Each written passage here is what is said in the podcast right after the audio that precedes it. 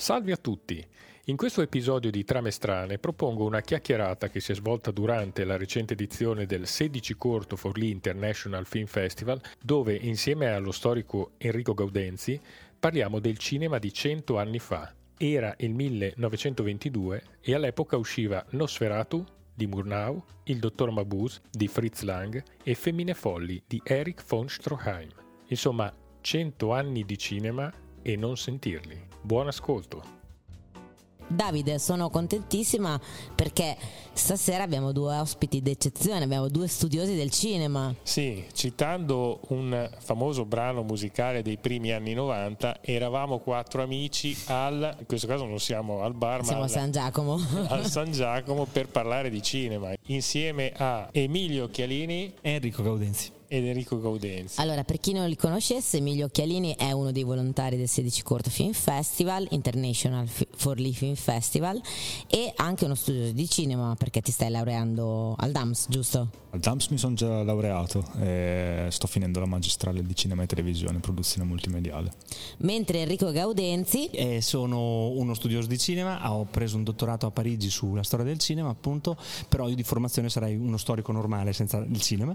Oggi faccio il docente e collaboro con il Cineclub Il Raggio Verde di Faenza. E in questo festival, in questo 16 corto, salirai sul palco per ben quattro volte per presentare dei film vecchi cento anni. Di solito le persone stanno alla larga quando dico questa frase, voi me la fate dire in radio, quindi speriamo che va tutto bene. Però sì, l'idea è quella di far vedere come il cinema di cento anni fa sia in realtà ancora molto interessante e, e, la proposta che abbiamo fatto quest'anno è proprio molto differenziata con l'idea di andare a cercare anche pubblici diversi proprio per fare vedere la varietà di un cinema che oggi viene classificato in blocco come noioso o semplicemente inguardabile perché appunto in quegli anni non c'era ancora l'uso della parola. Allora, eh, breve premessa, 1922 succedono cose molto importanti, io me le sono segnate così facciamo, prepariamo un po' eh, la puntata proprio su questo anno. Ti piacciono le pillole di temporali? Allora, nel 1922 c'è il primo test dell'insulina, viene pubblicato l'Ulisse di Joyce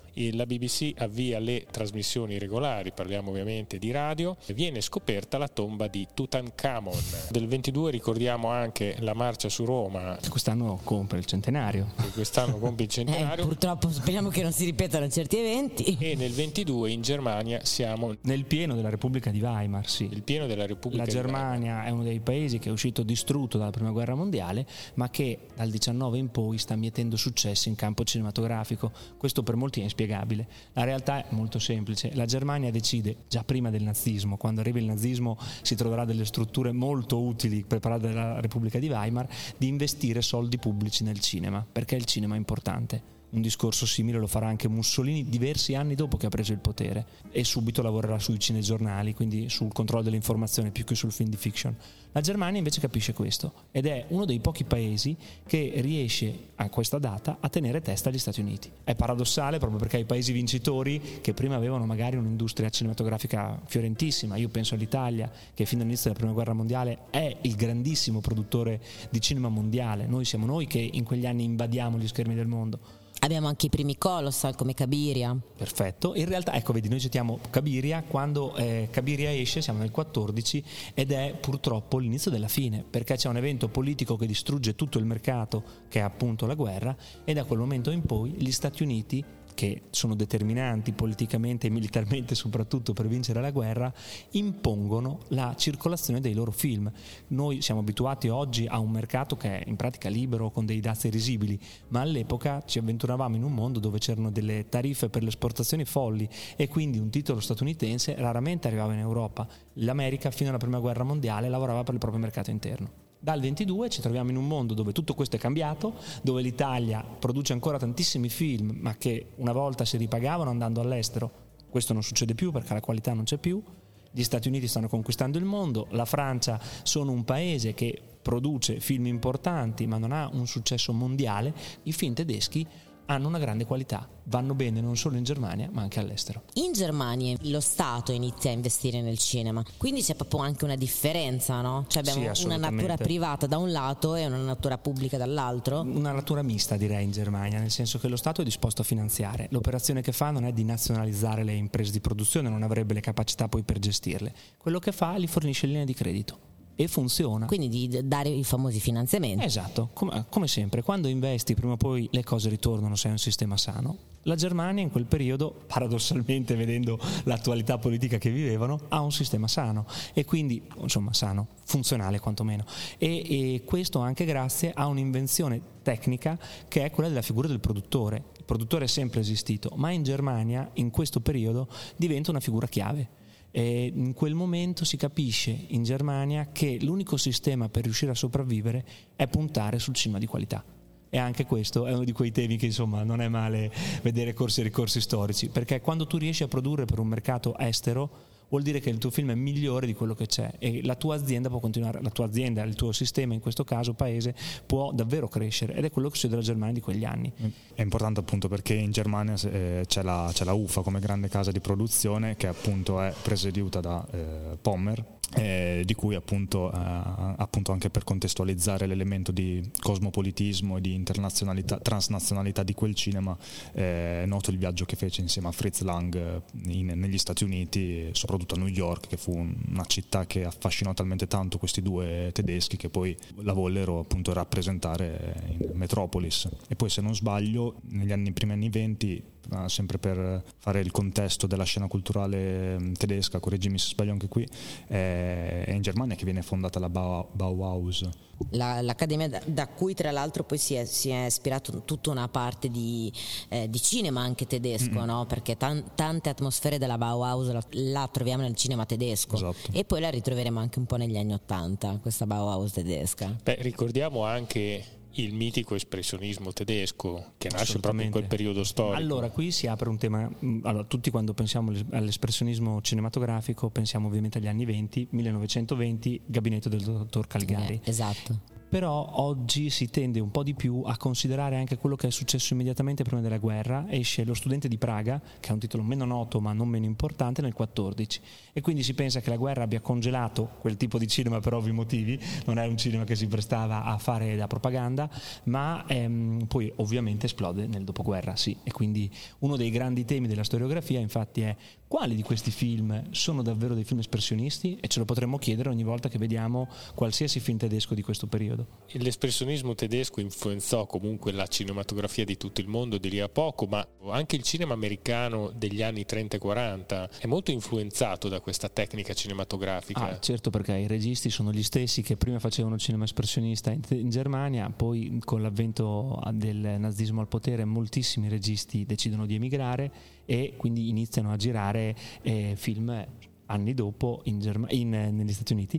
Eh, penso per esempio a Fritz Lang di cui abbiamo parlato ieri, eh, arriva negli Stati Uniti, è un regista di un certo tipo, ma là si specializza in noir molto torbidi. Questa pratica, che appunto veniva chiamata pompaggio, prevedeva l'idea di andare a riprendere registi di talento in tutto il mondo per portarli a Hollywood. Questa cosa ovviamente avvenne in maniera naturale per motivi politici ma ci furono moltissimi registi che poi vedendo la qualità e la quantità di investimenti che veniva fatta oltreoceano e il tipo di cinema che pensavano, non che realmente potevano, ma che pensavano di poter fare, eh, andò volentierissimo a Hollywood. La potremmo definire una fuga di cervelli, ma che eh, comunque approda in America. Più che una fuga di cervelli direi che ci sono le condizioni per cui è il paese che attira tutti. Forse più di oggi eh, il segreto del successo in quegli anni era diventare un regista di Hollywood, non era ancora la Hollywood che conosciamo oggi non era ancora la stava diventando quella Hollywood degli studios, ma non lo era ancora.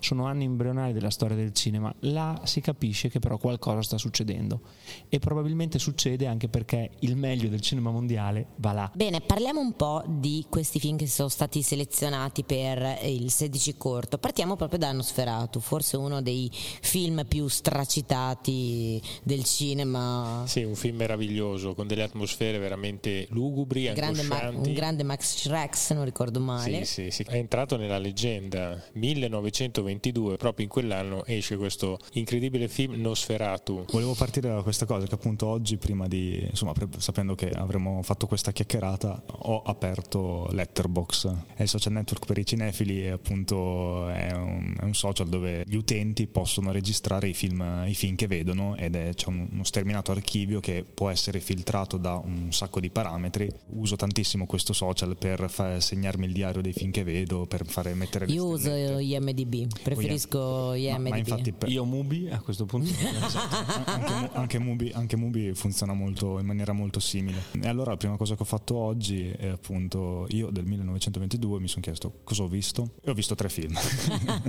che sono appunto eh, Nosferatu e Femmine Folli e appunto Nosferatu ho avuto la fortuna quest'estate di vederlo proiettato in Piazza Maggiore eh, con l'orchestra e l'avevo già, visto, l'avevo già visto mi sembra cinque anni fa che fecero già un altro restauro con la Cineteca che poi lo proiettarono qua a Forlì al Cinema mm. Saffi. E, però appunto mi sono rinfrescato la memoria quest'estate è un film eccezionale. Beh, eh, leggevo qua nelle note che era un film che rischiavamo di perderlo. Ah sì perché eh. ci fu una causa legale da parte Ma... degli Stoker insomma. Più, allora Stoker era morto sua moglie che domani mostro la foto una signora con cui non vorresti mai avere a che fare certo. Eh, un bel donnino insomma. sì parliamo di Bram Stoker l'autore di Dracula. Dracula. Allora il um, film nasce abbiamo, queste cose le sappiamo perché è stata ritrovata la copia manoscritta della sceneggiatura che è stata pubblicata tra l'altro. E c'era proprio scritto nella prima versione della sceneggiatura liberamente tratto da Dracula di Bram Stoker poi si accorgono che forse non è una buona idea dichiararlo così e, e, tentano di far passare la cosa un attimo in secondo piano. Murnau, un genio del cinema, probabilmente era un bastardo dal punto di vista dei diritti. L'anno prima il suo titolo precedente, La testa di Giano mi sembra sia il titolo italiano, era una versione di nuovo non autorizzata dello strano caso del dottor Jekyll e Mr. Hyde, dove non ha pagato i diritti, il film andò benissimo. Che bella trama! Eh sì, ci credo. La stessa cosa prova a farla con Dracula, cambia qualcosa, non tantissimo, la moglie se ne accorge, la moglie che sta campando sui diritti del marito e che sta per far realizzare un cinema sul soggetto del marito. E quindi per lei è fondamentale che quel titolo non veda la luce. O, visto che l'ha già avuta, che lei distrugga tutte le copie. Questo è il vero motivo per cui rischiavamo di non vederlo, perché la signora si mette in cerca di ogni singola copia e pretende che venga distrutta. Perché vince la causa. Vi, allora, anche qui Murnau, grande genio, cerca di tutto per far ritardare il processo, non ci riesce, dura due anni la causa, si viene distrutta la casa di produzione dalle spese legali che deve pagare e, e alla fine eh, si perde la causa. A questo punto ci si domanda come mai noi conosciamo Nosferatu di Murnau perché abbiamo avuto fortuna. sì, perché se n'era tenuto una copia nascosta. Allora, in realtà il nostro Murnau, da quello che leggevo qui nella, nelle cronache. Quello che sappiamo con assoluta certezza è che di copie ce ne sono tante che girano e più la moglie cerca di più la moglie di Stoker cerca di distruggerle, più ne saltano fuori per fortuna. Interessantissimo. La fortuna vera del film è in realtà l'uscita di un saggio storiografico, anzi di un saggio cinematografico che è quello di Krakauer da Caligari a Hitler Hitler.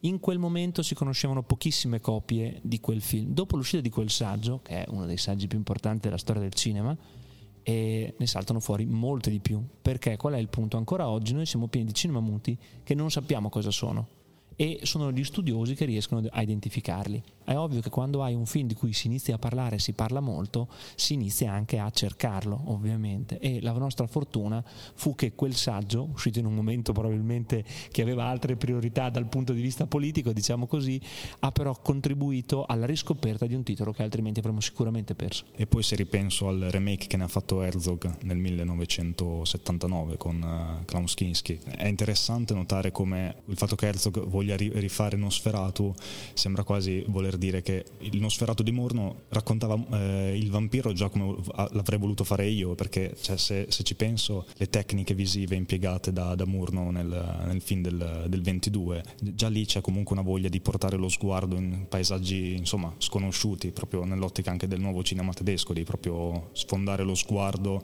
e, è anche lì un po' il confine col documentario, che ci sono questi squarci sugli animali notturni delle montagne, ci sono anche inquadrature dei microbi e quindi c'è proprio anche questa voglia piante di carnivori, microbi. di piante carnivori, cioè un, è un film che spalanca le possibilità. Sì, di viene definita proprio una sinfonia d'orrore questo Nosferatu. Era il titolo, sì. Poi adesso mi sembra che hanno- abbiano annunciato da poco che vogliono fare un, un remake di Nosferatu, il regista di The Lighthouse, eh, Robert Eggers.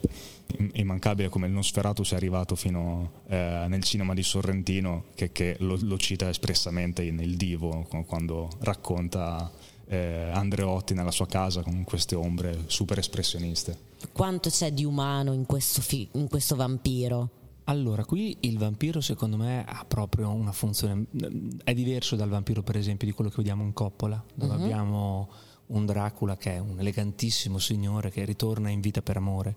E qui la situazione è diversa, ci troviamo di fronte a un, un mostro che viene assimilato alla peste, anzi è la peste. Io quando ho rivisto il film pochi mesi fa per appunto rinfrescare la proiezione che avremmo fatto domani sera eh, sono rimasto colpito per esempio dal lockdown che c'è. Quando lui arriva a un certo punto c'è un impiegato comunale che inizia a segnare le case di chi è stato. E questo mi è sembrato cento anni dopo drammaticamente d'attualità. Io faccio fatica in questo caso a essere d'accordo con te perdonami No, no, no, io ti ho fatto una domanda, non, non Secondo detto- me qui secondo me è- non ha moltissimo di umano, è proprio una macchina di morte che si avvicina e distrugge. È molto bello il modo in cui viene mm, mostrato questo, secondo me. Però non- è interessante forse di più la figura femminile in questo film. Di solito la figura femminile, io detesto spoilerare il film, quindi non lo faccio neanche in questo caso, però di solito la figura femminile quando si tratta delle storie di Dracula è, È vittima. è vittima e soprattutto è la donna innocente. Qui secondo me ha un'immagine e una forza che è diversa. Quasi tutti pensiamo, quando pensiamo a Dracula pensiamo a una delle varie versioni cinematografiche, ma in realtà stiamo parlando di un romanzo di fine Ottocento che ci racconta uno spaccato gotico bellissimo di un mondo che noi pensiamo essere quello in preda al positivismo. Ma ti faccio questa domanda un po' estrema, quindi possiamo paragonare la figura di Nosferatu nel film di Murnau un po' a quello che è la peste nel settimo sigillo di Bergman? Eh, sì, eh, forse qui più che nel settimo sigillo dove sembra quasi una punizione divina, qui è proprio lui, lui è l'agente della peste. Lui arriva e diffonde i ratti in città. Quando sgombrano la nave si rendono conto, leggendo il libro mastro, che eh, il male è arrivato in mezzo a noi. E Cioè lui è l'ineluttabile. Lui forse non è l'ineluttabile, lui è proprio la morte Il che, male. che esatto, il male che uccide. E allora a questo punto potremmo paragonarlo un po' a quello che è Halloween Kills, non so se l'hai visto Emilio, no? La figura del male che viene straccittata nell'ultimo remake di Halloween che è uscito due anni fa. Esatto, vero, vero. Quindi potremmo paragonarla a una figura del genere. no? Oppure è una sorta di angelo sterminatore anche. Sì, mi sembra che questo sia eh, perfetto. La Che- città viene distrutta da lui. La città verrà distrutta all'alba. Sapevo che l'avremmo detto. Comunque, io farei un passo avanti invece Sì. sugli altri film. Ah, il dottor Mabiuse. E beh, qui abbiamo, scende in campo il grande Fritz Lang. Fritz Lang è un regista incredibile di quegli anni che io racconto sempre questa storia di Fritz Lang perché intanto la racconta lui. Abbiamo questo bellissimo documentario girato da Friedkin che in realtà è una lunga intervista a Fritz Lang e Fritz Lang racconta cosa succede dopo che ha girato il sequel del film che abbiamo già visto eh, sabato, Il testamento del dottor Mabuse e lui racconta questa cosa. So che il film non può andare bene ai nazisti, purtroppo il film esce nel momento in cui il nazismo va al potere e io mi sono ispirato a Hitler per dipingere il più terribile di tutti quanti i dittatori e il più grande pericolo per la Germania. Vengo invitato da Goebbels, sono terrorizzato, guardo costantemente l'orologio, non vedo l'ora di andarmene. Questo inizia a parlarmi tranquillamente in questa sala enorme e piano piano vedo che non mi sta sgridando, mi fa notare che il film ovviamente verrà censurato, mi fa notare che comunque è un bel film e poi d'un tratto mi dice che vogliono fare di, insomma, di, di Lang, lo vogliono trasformare nel Führer del cinema tedesco. Lang a quel punto è spiazzatissimo e gli dice guardi forse lei non lo sa ma eh, da parte di madre io sono di origine ebrea. E la battuta che fa capire di cosa stiamo parlando quando si parla di dittatura di Goebbels secondo me è d'antologia è signor Lang lei è davvero ingenuo siamo noi a decidere chi è ebreo.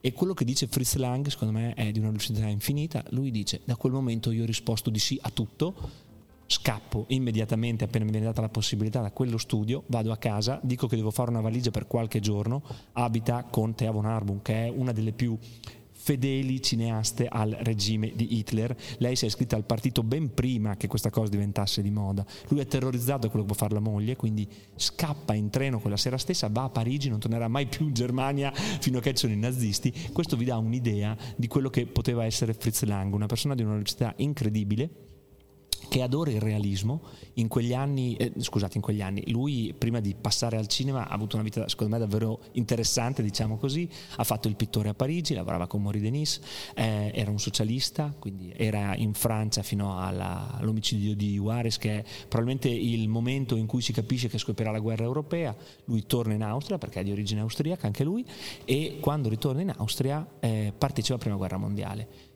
si, è sul fronte italiano, viene ferito, mentre è ferito scrive due sceneggiature. Esce dall'ospedale in tempo per andare al cinema a vedere i film a cui, insomma, che sono stati tradotti sul grande schermo, rimane inorridito dal lavoro fatto e dice io voglio fare il regista, non è possibile che io scrivo e poi la gente fa queste cose. E da quel momento in poi inizia un'ascesa incredibile. L'ascesa vera però è proprio nel 1922. Lui ha già girato un film di successo l'anno prima che si chiama Destino, quando gira il dottor Mabuse tutto cambia. Lui da quel momento in poi diventa il grandissimo regista della Germania insieme a Murnau. Ma come gli è venuto in mente un personaggio del genere che è ancora attualissimo, il dottor Mabuse? Perché eh. leggo qui le note, il dottor Mabuse, medico psicanalista, l'incarnazione del male, capace di impadronirsi di immense fortune condizionando la borsa con mezzi illeciti, dedito al gioco d'azzardo e alla fabbricazione di denaro falso, ha come fine ultimo delle sue azioni la manipolazione degli individui e della realtà. E poi potremmo andare avanti, cioè un, veramente il villain per eccellenza in un certo senso. Da un certo punto di vista non fa nulla di più che ispirarsi a quello che era il cinema tedesco di quegli anni, perché se pensiamo anche solo a Caligari, il dottor Caligari nella versione che conosciamo sì. noi è il male, ma anche nello studente di Praga, Scarpinelli, è uguale. Su questo diciamo che è stato scritto un interessante saggio di Krakauer che racconta proprio come questo film sia uno di quei film che fa capire che eh, la Germania eh, dava già dei segnali sul fatto che aveva bisogno di diventare non una repubblica, che voleva un uomo forte al comando. Questo è un film che ha un successo clamoroso, viene da un romanzo uscito l'anno prima con un successo enorme, lascia il segno anche perché l'antagonista, quello che dovrebbe essere il buono, von Wengt, il procuratore distrettuale, è, poco diverso, da, è da poco diverso scusate, dal dottor Mabuse, perché lui per primo è un cattivo, viene descritto come semplicemente un poliziotto che invece di avere dalla sua parte una banda di criminali ha dalla sua parte la polizia, ma non combatte per un fine morale, non vuole assicurarlo alla giustizia, far vincere il bene, no, è uno scontro, uno dei due deve rimanere per terra, sembra più di vedere un gangster movie da questo punto di vista che un, che un poliziesco. Fu fatto un seguito, il testamento del dottor Mabuse del 1933 e poi ricordiamo anche una versione del 1960, il diabolico dottor Mabuse, che è molto bella anche quella. Per me dei, dei, dei, tre il migliore è difficile scegliere, ma per me il migliore è il secondo. Il testamento del dottor Mabuse. Sì, lui secondo me è un regista che davvero dovremmo eh, riscoprire e analizzare probabilmente molto meglio. È uno dei registi che io penso a un altro film che fa in Germania che secondo me è bellissimo e viene quasi sempre dimenticato. È un film importante, quindi. Però Emme il mostro di Düsseldorf riesce per esempio a creare una tensione semplicemente sì. fischiettando un motivo. Sì. Ecco, Murnau, ehm, Lang, scusate ha la grande capacità di sfruttare tutto quello che il cinema gli offre e lui è bravissimo in questo. Eisenstein rimane abbagliato delle sue capacità per trasmettere attraverso il mezzo cinematografico le sensazioni che vuole trasmetterti lui e in questo è fantastico. L'altra sera facevo vedere al pubblico una sequenza ehm, dove riesce a ipno- in cui si mostra eh, quando, viene, quando, cerca di ipnotizzare scusate, uno dei, dei, dei suoi avversari e la qualità tecnica proprio di come lui riesce a rendere questa idea è qualcosa di incredibile. Non la provo neanche a raccontare per radio, va vista. Eh. Beh, eh, ricordiamo che Lang, eh, sempre, se non ricordo male, nell'intervista con, con Friedkin dichiarò che per fare un film bastava uscire fuori di casa e guardare la vita normale. Eh, lui era uno che si piazzava alla centrale di polizia dell'Alexanderplatz a vedere quello che succedeva. Gli piaceva seguire la polizia per capire un modo per raccontare le storie. Eh, ma infatti i criminali, i ragazzi li raccontano in una maniera... Beh, tra l'altro ricordiamo che ha, ha, fatto anche un film eh, su un killer seriale in anticipo con sì. i tempi. Sì, sì, assolutamente, M è questo. In più aggiungo, lui è uno dei maestri del noir. Quando arriverà in America, sì. dopo un po' poco per fortuna, si inventa, tra virgolette, lui e altri per fortuna, un genere cinematografico che è tutto giocato sull'inquietudine sì. e sulle capacità tecniche che deve tanto all'espressionismo che dicevamo prima, quantomeno per la parte luministica. Cioè è, è... Che però ha anche una dimensione molto americana, no? Io penso quando, quando, penso alla donna del ritratto, no? Cioè ha, ha, proprio quella dimensione americana completamente diversa dalla dimensione del dottor Mabuse. Quindi nel momento in cui crea una dimensione di inquietudine, però in un altro paese, in un'altra realtà, in un'altra economia completamente diversa, ma funziona. Sì, io ho guardato un po' di film americani quest'anno di, di Lang, che ero molto curioso appunto di approfondire, approfondire, quella parte noir del cinema americano, che ancora non era stata definita noir. La cosa affascinante di come t- tutte le il sistema con cui lui indaga le paure, l'inconscio che affina negli anni, negli anni 20 e tre, primi anni 30 diventa fondativo nel cinema americano che sembra anticipare appunto anche tut, tutta la visione di Lynch, dell'incubo, dell'inconscio, molto anticipatore di, di tutta una scena cinematografica degli anni 70-80. Ma penso che sia un regista, un regista che abbia influenzato anche i Coppola, gli Scorsese, sì, sì, sì. i Brian De Palma. Veramente un maestro. E lui era uno che andava proprio a scavare nell'inconscio dell'individuo ma anche nell'inconscio sociale con una capacità incredibile e provocava lo spettatore ecco questa è una cosa che a me piace tantissimo di un regista come questo cioè lui ti provoca cioè ti, fa, ti dice tu cosa faresti in questa situazione perché alla fine se ci pensi sono tutti drammi barra tragedie dell'uomo comune col quale tu ti identifichi tipo la donna del ritratto e adesso io sono Edward G. Robinson sì. in quel caso a me ad esempio il personaggio di Edward G. Robinson mi ricorda ricorda molto l'omino di Fargo, no? il marito, de... sì, sì. Cioè, ha quella mediocrità lì. No? Improvvisamente si trova nel più grande casino cioè, che mondo. dici no? Che, che, non sa come cazzo fare a uscirne, dici, però cioè, no, quanto, quanto sì, è reale. Esatto. Andiamo invece a chiudere con l'ultimo film che è Femmine Folli. Grande Eric von Stroheim, un pazzo scatenato Femmine Folli è rivelatore dello stile registico di von Stroheim. Von Stroheim vuole, anzi pretende, questa è la cosa bellissima di questo personaggio, di girare come lui desidera girare. Lui si è impratichito, si è formato in quella che lui chiama la scuola di Griffith. Griffith è il più grande regista americano dei primi anni 10, forse anche prima, forse anche dopo. Ma Purtroppo sicuramente... Nascita di una nazione viene stracitato in qualunque documentario di cinema. Purtroppo dal punto di vista dei contenuti, ma dal punto di vista tecnico rimane uno dei film più importanti della storia del cinema e da questo punto di vista Eric von Stroheim, l'uomo che non potrete, no, aveva come soprannome l'uno che imparerete ad odiare perché nasce come... Ehm, Villain, faceva, faceva il, cattivo. il, cattivo. Lui è uno dei pochi attori che ha una faccia riconoscibile da tedesco e, e con lo scopo della prima guerra mondiale c'è bisogno di fare tanti film con i cattivi tedeschi. Ma questo Femmine Folli è incredibile. Sì, è bellissimo proprio perché appunto lui racconta... Eh, ci, ci, racconta la sua idea di precisione. Facciamo un esempio che oggi sarebbe impensabile. Lui voleva il set a grandezza naturale, ma non gli bastava la grandezza, voleva che ogni finestra avesse un vero vetro per dare l'idea esatta del riflesso che poteva esserci in quell'ora del giorno.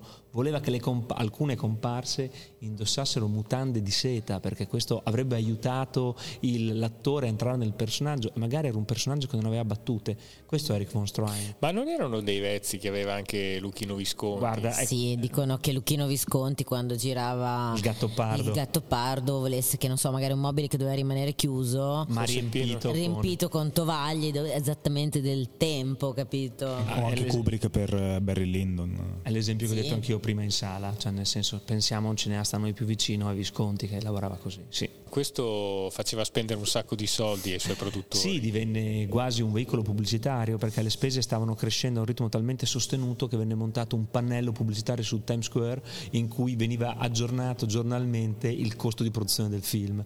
Quello che tutti si dimenticano di dire è che sì è vero costò più di un milione di dollari, ma la Universal guadagnò sicuramente bene da questo film, tanto che gli permise il film successivo fu ancora più dispendioso. Comunque no, io questo film ce l'ho un po' nel cuore perché ne parlano abbastanza in Hollywood Babilonia di Kenneth Anger e parlano proprio di questa scena, di questa orgia, no?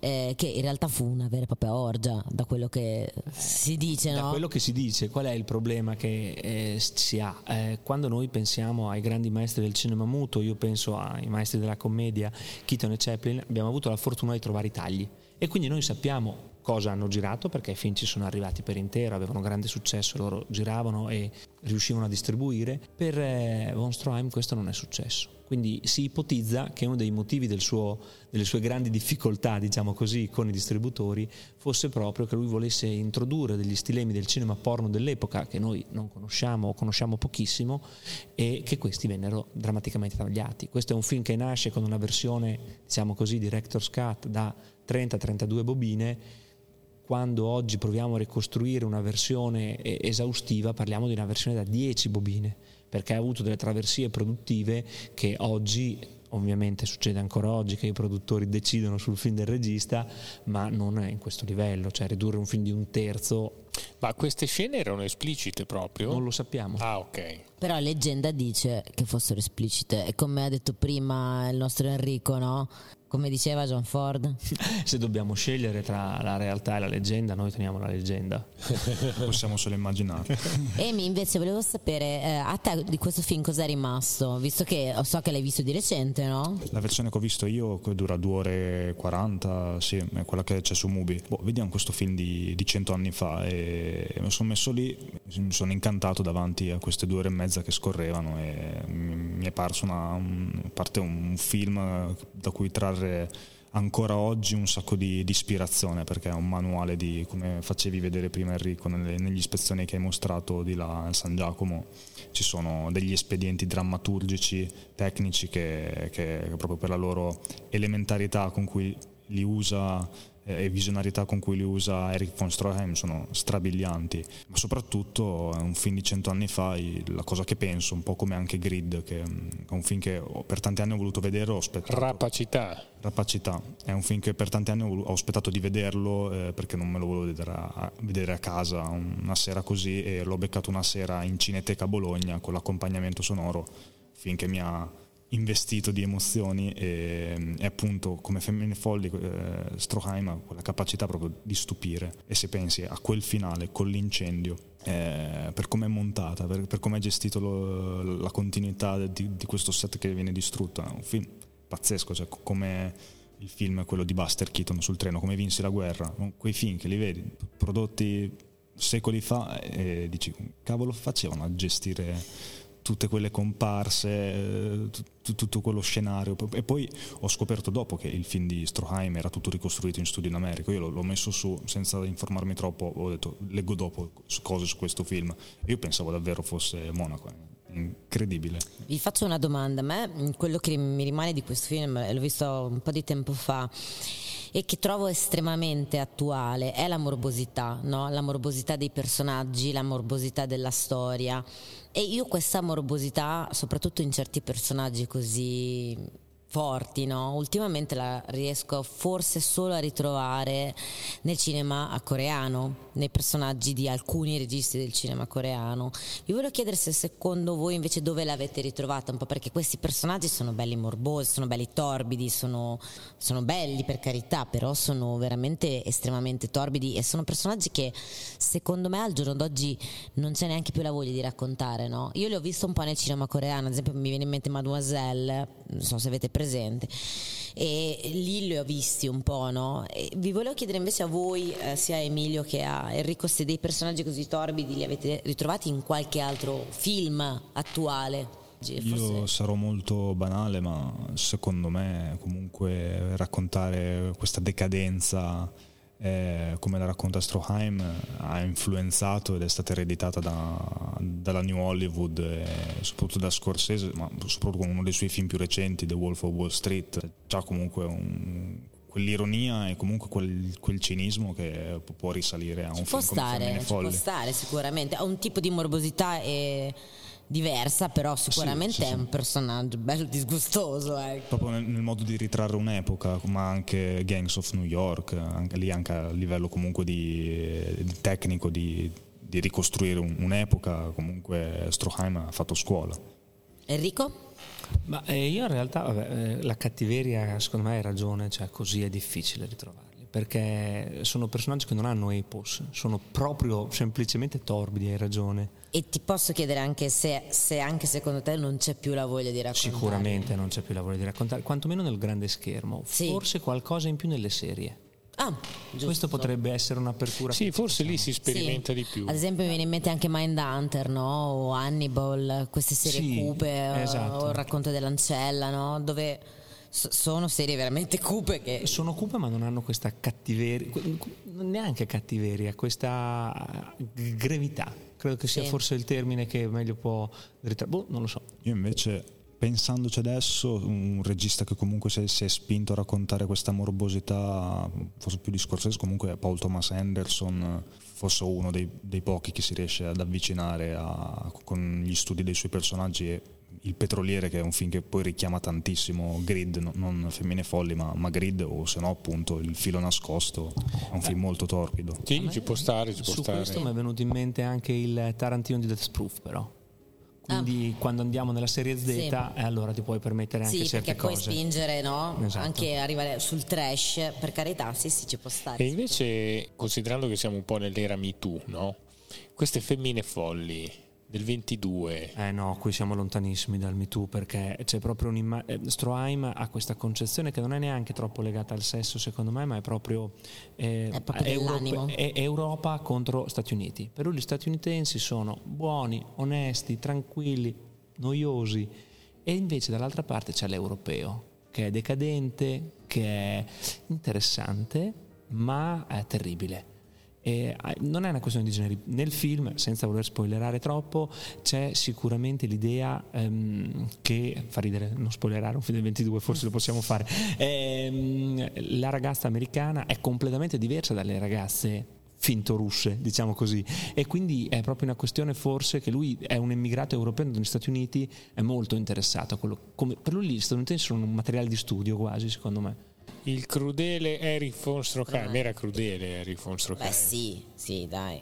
Il suo- cioè, la sua visione del mondo comunque Ah, era aspettata. Sì, sì. Però lo amiamo anche per questo. Madonna, ma Eh, beh, l'idea, io mh, sono formato principalmente studiando il cinema della prima guerra mondiale, l'idea che in una produzione del genere lui voglia mettere a lato, ma ben dentro l'immagine, i mutilati, i bambini che giocano ancora alla guerra, cioè sono sinonimi forse, sono sintomi scusate, di qualcosa che lui ha voglia di mostrare, quello che non si può vedere lui eh, non ama i tabù. Chiudo con un'ultima cosa. Oggi appunto chiudiamo qui la, la puntata e con la, la mia ricerchina che ho fatto oggi appunto segnandomi su Letterboxd i film che non avevo visto del 1922. Mi sono segnato che nel 22 eh, due registi come Buster Keaton e Charlie Chaplin fanno prettamente dei cortometraggi. Sì, Eh, sì. Giorno di paga io mi sono segnato che non ho visto. che Bellissimo. Andrò a recuperare, volevo recuperarmeli oggi pomeriggio guardandomeli su YouTube ma Ecco, un bel personaggio morboso è quello di Monsieur Verdoux di Charlie Chaplin. però anche lì è tornato in Europa, Sì, siamo pre-maccartismo, sì, sì, sì. cioè è un'altra cosa. Poi eh, di Buster Keaton un sacco di film, The Electric House, The Frozen North, eh, non so neanche il titolo in inglese, Cops, il maniscalco, ce ne sono Dei alcuni Dreams. bellissimi. Poi eh, in quest'anno ho visto che Walt Disney fa un sacco di primi cortometraggi d'animazione tratti dalle favole Cappuccetto Rosso, eh, Cenerentola, eh, che sono film di 8 minuti ho visto, ma proprio ancora molto, mm, come si dice, sono ancora dei prototipi. Per chiudere, eh, però mi sono recuperato oggi, non so se lo conoscete, è stata una bella sorpresa, un film di animazione di Lotte Reininger Perfetto, volevo arrivare lì, bravissimo. che si ecco chiama qui, hai colpito nel vivo il nostro Enrico. Cinderella. L'ho visto su YouTube, è un film delizioso, un film d'animazione fatto, pe- penso con una- già una tecnica che anticipa un po' lo stop motion, fatto Silhouette. Con lo stile visivo della silhouette, racconta in piccole vignette in 12 minuti la storia di Cenerentola ed è un film che l'ho visto di 100 anni fa, c'è già tutto Tim Burton. Dura 15 minuti neanche e davvero fatevi un regalo, guardatelo, perché eh, l'animazione è sempre difficile da raccontare perché devi trovare una chiave e difficilmente entrerà mai in, questi- in queste serate del centenario, però quello è davvero meraviglioso. Ripetiamo il titolo? Cenerentola? Cenerentola, Cenerentola. di Lotte Reininger, che è un cortometraggio che si potrebbe proiettare secondo me in un intervallo qui del 16 corto perché è doveroso. Guarda, oltre a questo mi permetto di citare un film inglese, Cocaine, cocaina, bellissimo. Me l'ero segnato. E purtroppo non c'è un'edizione italiana decente e è bellissimo perché racconta, eh, è come vedere un'indagine sull'uso della cocaina, ma è un film, non è una, una ricerca documentaristica, Periodo bellissimo. storico? Ah, è contemporaneo, Ah. quindi anni 20, stiamo parlando degli anni del proibizionismo. E io lo dico perché noi quando parliamo dei geni della comicità, ovviamente Keaton, ovviamente Chaplin, film bellissimi quest'anno, terribile non inserire nessuno dei due, ehm, però in quest'anno crea una perla incredibile anche Max Linder, è un eh, lungometraggio vent'anni dopo, è la versione comica dei Tre Moschettieri, che l'anno prima aveva avuto un successo incredibile, Max Linder non, non è rimasto nella... pochi sono i comici per ovvi motivi che sono arrivati ai giorni nostri, da cent'anni prima, però forse andrebbe riscoperto anche lui. Bene, è stato un piacere, Michi. Io Andiamo ai ringrazio tantissimo Enrico e Emilio per essere stati con noi. Grazie, grazie a voi davvero. Grazie. Ciao a tutti. Trame strane. Cinema dagli affetti speciali.